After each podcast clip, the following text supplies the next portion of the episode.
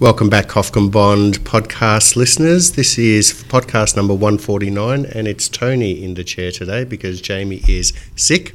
and we, so the interview is going, interviewee is actually Lucy Claxton in our office today, who's moved from Sydney and been relocated down to the Melbourne office. Welcome, Lucy. Thanks. Happy to be here. And I'll just have the listeners know I'm also sick, but I've come in just for the podcast. So, Jamie, take note. Yes, Jamie, take note of that. Um, Lucy, we actually asked you to talk today about aged care. So it's one of your pet loves. It's an area that you are our in house expert in. And it is an area that you really want to expand in here. And it's actually quite interesting because when you first came to me on aged care, it was, it was interesting. My thought process was we don't have a lot of clients who are going into aged care consideration. But then I thought of myself. Now, I'm nearly 53 years old, and I have had a father who was in aged care for six months mm-hmm. prior to passing away some six years ago. And now my 82 year old mother is actually talking about uh, potentially entering aged care. And even though she's, you know, physically and um, and she's physically very strong and she's she's quite healthy. For her, it was actually the COVID lockdowns really caused, uh, you know, just her emotional circle was actually taken away from her. So, yep. so for her, she's actually just looking at being with people all the time and always having those options, either be with people or not with be with people, I suppose. Yeah. Uh, so for different reasons, my father had to go into aged care for health reasons.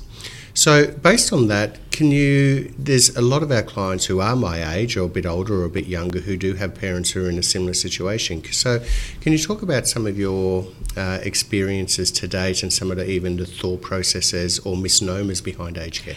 Uh, yeah, yeah, definitely. So I think the most common thing that I've seen so far and, and why I'm passionate about having the conversation before it's too late is we have clients come to us, um, you know, frantic um, because uh, you know, an, an, older parent or a grandparent was put into aged care, um, you know, because something happened like a stroke and all of a sudden they lost the ability, um, you know, to, to act independently or to live independently. Or a simple thing like a fall and breaking their hip. Exactly, yeah, and, and it does, it does become um, really common, obviously, in that age. And so what we see is, is people basically get frantic because they have absolutely no idea what to do. Uh, and so we deal with a lot of, I guess, stressed clients, uh, you know, who just think, oh my gosh, I have to pay this massive bond. How am I going to afford it? Uh, and there's not a lot of pre planning involved. Uh, and so, what you know, we sort of have to do then is, um, you know, I guess fix up a couple of things, or um, you know, yeah, play the play the fix up game instead of um, planning for that in the future. I do. I, I see a lot of that, um, and I see a lot of stress, and I also see uh, a lot of the times clients come in, um, you know, who could have just done one, two, or three small things and made their lives a lot easier. Um, so, yeah, that that is why I, I do think that um, you know frailty planning is really important in the two, five, even ten years before you actually plan to go into any type of facility. Yeah, and I, I think some of the decisions that you make in advance, even simple things like, for example, a client might downsize, downsize their home uh, which suits them perfectly well now. But in five years' time, if they wanted to go into uh, or needed to go into a high care facility, the, they might not be able to afford the full bond or uh, the RAD as it's commonly known. But it's a misnomer that it's they have to pay the full bond, isn't it? It is, yeah. So you've, you've got a lot of choices when you enter aged care. And um, do you have to sell the family home to pay, to pay a RAD either as uh, well? It depends on your personal objectives. okay. No, it really does. Look, if, if it was That's really, a perfect answer because there's no one size fits all. That's just it, yeah. So if a client comes in and, and it's really important to them or they know that it was really important to their parent, uh, you know, that they do hold the home, a lot of the time we can make it work. Um, what it does do is it impacts the cash flow. So that is the absolute premise of aged care planning is cash flow planning, basically, uh, and how much you elect to pay of the RAD can have a direct impact on how much aged care fees you pay um, as you go through the year, and also how much pension you get as well. So, no, you don't need to sell the family home. Uh, however, it could mean that in time you uh, do have a, a reduced pension, um, but that might not be important for some people who aren't entitled to the pension anyway. So, it really is unique to the person. but it was if we, if I can just uh, interject there for a moment there's, if you took my father's situation as an example, my mum was still living at home. Dad needed to be in care. He did have Alzheimer's. um, and he needed to be in, and as amongst other things, he needed to be in, in high care facility, and he was, and the home was the home was wonderful too, uh, to both mum and dad. Um, the interesting part though was no RAD was required, and basically 85% of dad's pension was gone. And I remember mum thinking, how am I going to survive just on the one pension?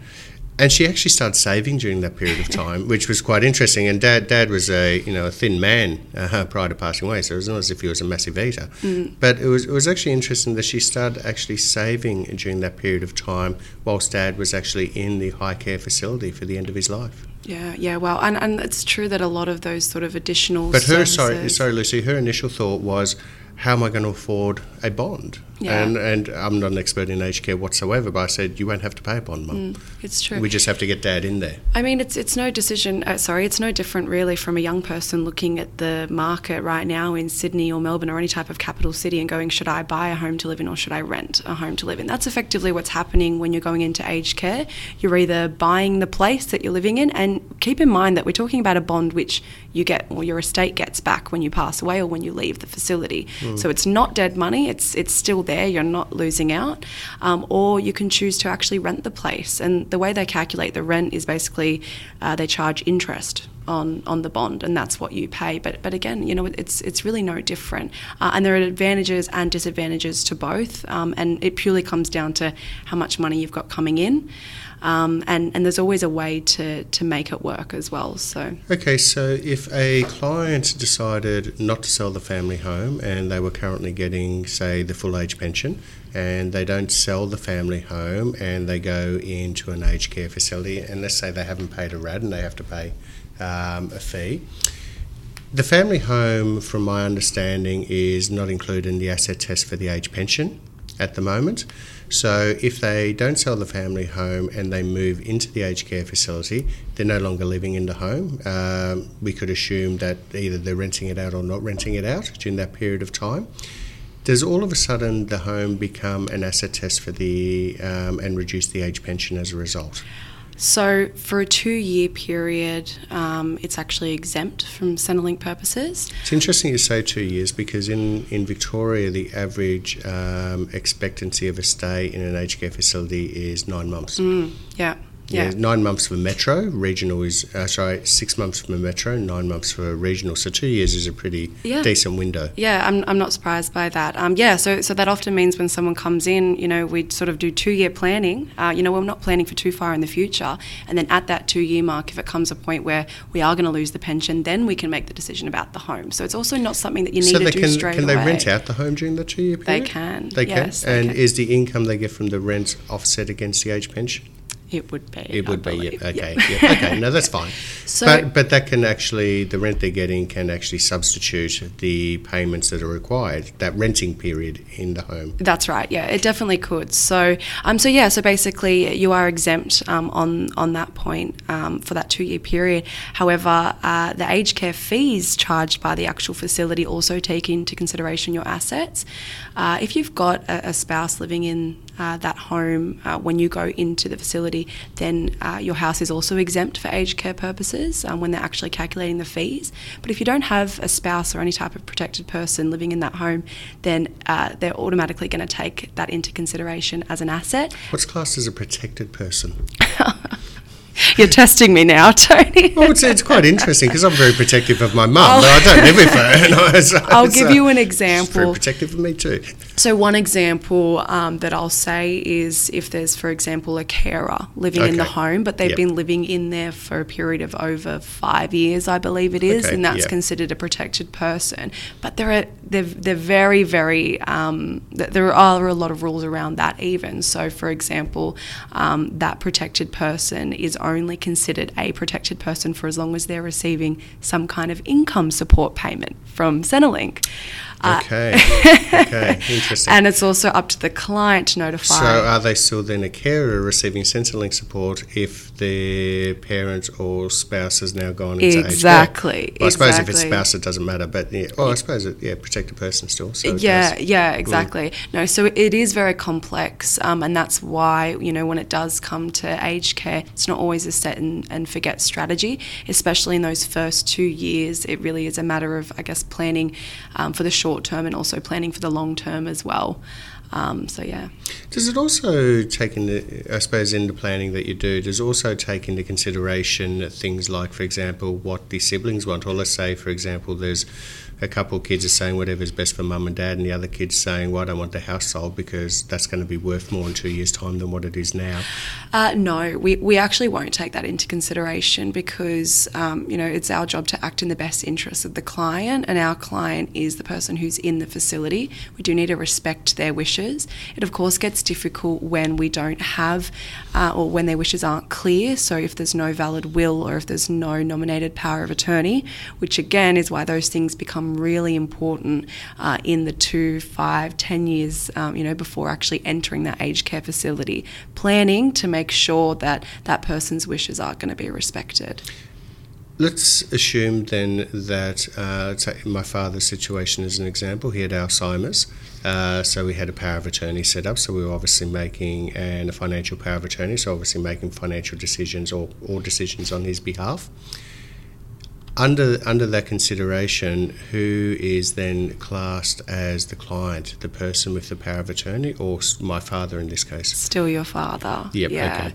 So that you would you would in that case have to revert back to what his wishes were as per whether it be his will, whether it be any instructions that were set as part of the power of attorney, etc. Or what we can, um, I guess, gauge from you know siblings who agree that that particular thing or that particular action might be, um, you know, what they would have preferred to do.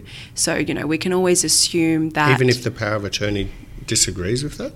so that's the psychology side of uh, being Yeah. a financial planner. No, look, it is. You've you've definitely nailed it. It's a it's a grey area, but and, and it is a, a really difficult one when someone is incapa- incapacitated to actually determine what their best interest is. All we can do is, I guess, do our, our best to determine what, what they would have been and what a reasonable person would be expected to, you know, want to leave their kids with. Um, you know, do they want to erode all of their wealth on aged care fees? I highly You've doubt met- it. You, you haven't met my mum. I um, you know, I, I would I would believe more so that they would actually want to preserve as much of that wealth as possible so that they can leave some kind of legacy. Yeah. Um, so you can kind of assume that that's the general consensus and that that's what that person. and you'd get a general idea of that based on their will. Exactly. Yeah. Exactly. Yeah. Okay. So, so it is. It is. I mean, aged care. Some of the statistics that you were telling me. Um, this is a question without notice. So if you don't have statistics, Sandy, it's not a problem. But it's actually there seems to be a shortfall in respect to aged care. Well, from what's been projected into the future, seems to actually be a bit of a potential crisis in the long run in respect to shortfall of aged care beds. Yeah. Yeah, that's right. There is a very long wait list, um, anywhere from six months to two years. Uh, that's uh, disproportionately affects people in regional areas as well. And actually, there's a, a push at the moment to move into um, home care packages so that I guess um, you know older people can receive similar services at home. Is that Um, asset and income tested? The home care packages? that's a great question. I'm not actually sure. Okay. Yeah, yeah. yeah, so so it's an area that you know um, we're, we're still looking into. Um, what I do know though is that there are currently 87,000 people around Australia on the wait list for a home care package. So there is, I guess, a lot of work for the government to do as well in that space. Um, but it could be a really good solution for a lot of people, you know, who don't necessarily want to travel the hour or the hour and a half to a facility, especially when they live in a regional area. Yeah, no, that, that's actually. It's interesting that you say that because when, uh, so as an ex- the example I use was my mum who is considering going into aged care. A couple of her friends have gone into aged care, and and the experience that we had with my dad in aged care was excellent. Uh, they really looked after him. Uh, you, you have to be patient with somebody who has Alzheimer's, and they were they were they were wonderful. That's good. Um, the I think the, the thing is, though, is someone like uh, my mum who is not a high risk, not high health care. So for her, if she makes a decision to go into aged care, she makes a decision now, but that might not, for the place she wants, she might not have the ability to be able to move in there for a year, a year or a year and a half. So that's the planning in advance yeah. you're talking about. Yeah, 100%. So, uh, my aged care basically can arrange an assessment to assess um, your mother's um, independence. Mm. Uh, and they might actually say, look, I don't know that there is the need for government subsidised, um, you know, uh, uh, health care or, you know, aged care. They might suggest instead, uh, you know, to go on the waitlist for a home care package because she can live independently. Or they might actually say, have you considered a retirement village? If, you know, if her purpose, um, you know, of wanting to go into a facility is for the socialisation piece, then a retirement village, you know, is literally exactly that. Uh, you know, it creates that sense of community and access to services um, without the sort of um, healthcare that would be needed in an aged care facility. Okay, so it's uh, but from with one of our clients, from what I understand, he did go into a retirement village, but then he moved into a high care facility, yeah. which was actually also part of the retirement village anyway. So they didn't actually have to. They moved him from his little house to a room. Yes, a lot of them will have both. Yeah. Um, and, you know, yeah, if you are at that early stage of, um, of frailty planning and you're not really sure what the future holds, it can definitely be a good idea to move to a facility that does have both, um, just so that it isn't such a big change, um, you know, if, if the worst happens and, and you don't become independent anymore. Now, Lucy, you're you're a strong individual who, but also who has a lot of empathy uh, for people. Thank you. The it's, uh, you're magnificent at it. The when dealing with these and them having to make the clients having to make you know and a lot of times they do include their family having to make this decision of what they have to do and which is the best way for them how long can that take on average? Is it like maybe a two or three month process? It can be. Um, it honestly depends what stage the client is in. Um, you know, an ACAT assess- assessment can be done pretty quickly, but finding a facility can be a whole other issue. Yeah. For us, um, you know, the, the strategy itself can definitely probably be a, a six month project. Um, and that's not necessarily because of delays on our end, it's just because that process can be quite taxing. Um, but look, at the end of the day, our goal is to, um, you know, take the finances away from the clients that, that they've got one less thing to worry about. You know, often they just want to spend as much time as they can with the person who's entering aged care, potentially grieve a little bit because it's really sad when you have someone, you know, who is, um, you know, losing that ability to remember or, you know, whatever it is. Um, and so just, yeah, I guess taking as much of that um, financial stress away from them can be really re- rewarding, I would say. And that's, that's why I'm really liking the space as well. Yeah. It was, it was interesting because um, I was somebody who didn't, nec- when I was younger, didn't necessarily like the idea of my parents going into aged care, and my entire philosophy on aged care and looking after the elderly changed when Dad uh, Alzheimer's became really bad. Yeah. And it was interesting because at that stage it was actually my mum who was refusing to put him into Alzheimer's, where she was certainly being encouraged by my sister and myself that she needed to put dad into aged care for herself. Yeah. Um, for, and that was that was about her looking after herself now because dad needed care and she needed to not have to worry about locking the doors and windows when she went to the loo.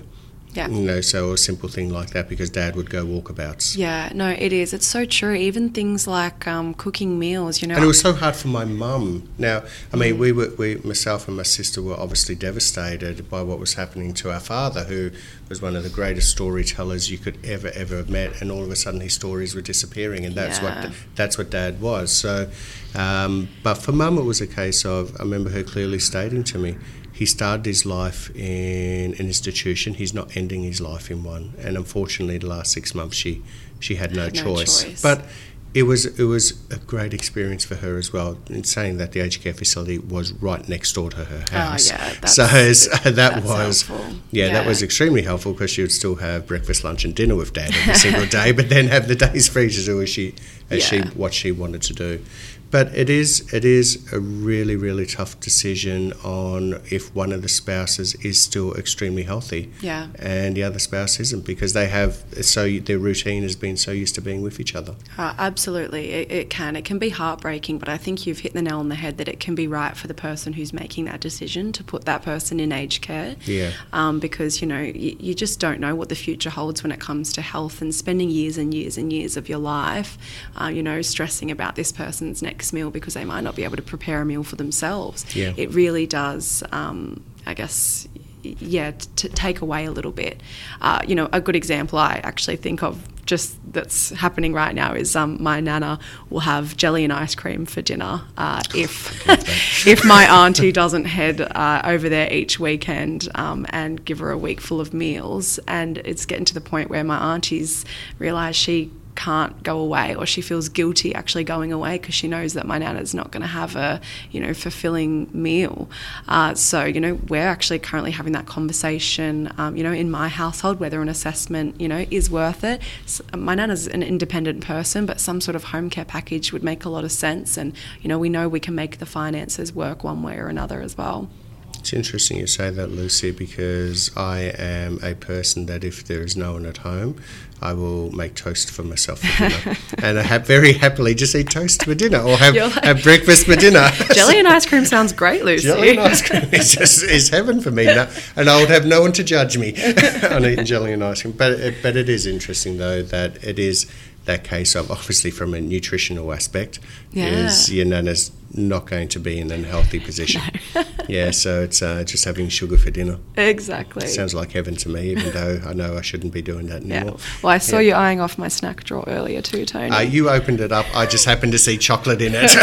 I wasn't searching. You opened the drawer, so you might just want to move that to a different location or lock it. I'll lock as it. you as you leave the office. It could be safer for your stash of chocolate. take the key with me Yes, I think that could be the safest aspect. Lucy, thank you for today. Um, any of our clients who do, who are either in the situation themselves or considering, or do have a family member in that situation, they can just reach out to you and just have a general chat. I'm assuming. Yeah, yeah, absolutely. Look, it's definitely worth it. Um, you know, as I said, the pre planning becomes really important. So, setting those things up now so that if that decision has to be made in the future, you're ready to go is a really great idea. Um, yeah, please feel free to reach out for a chat. Okay, wonderful. And I hope people have listened to this all the way through to the end. I, I know everyone does listen to Jamie. I'm sitting in the chair. I don't think I'd I've taken his job. Thanks, Lucy. Thanks, guys. Kofkin Bond podcast is a product from Kofkin Bond & Co., which we are an authorised representative of Count Financial. All information in this podcast is for education and entertainment purposes only. It is not intended as a substitute for professional finance, legal, or tax advice. The hosts of the Kofkin Bond podcast are not aware of your personal financial circumstances. Before making any financial decision, you should read the product disclosure statement and, if necessary, consult a licensed financial professional. Do not take financial advice from the podcast. For more information, head to the disclaimer page on the Kofkin Bond website, or you can find resources on the ASIC website and find a registered financial professional near you. In the spirit of reconciliation, Kofkin Bond and Co. and the host of the Kofkin Bond podcast acknowledge the traditional custodians of the country throughout Australia and their connections to land, sea, and community. We pay our respects to their elders, past, present, and extend that respect to all Aboriginal and Torres Strait Islander people today.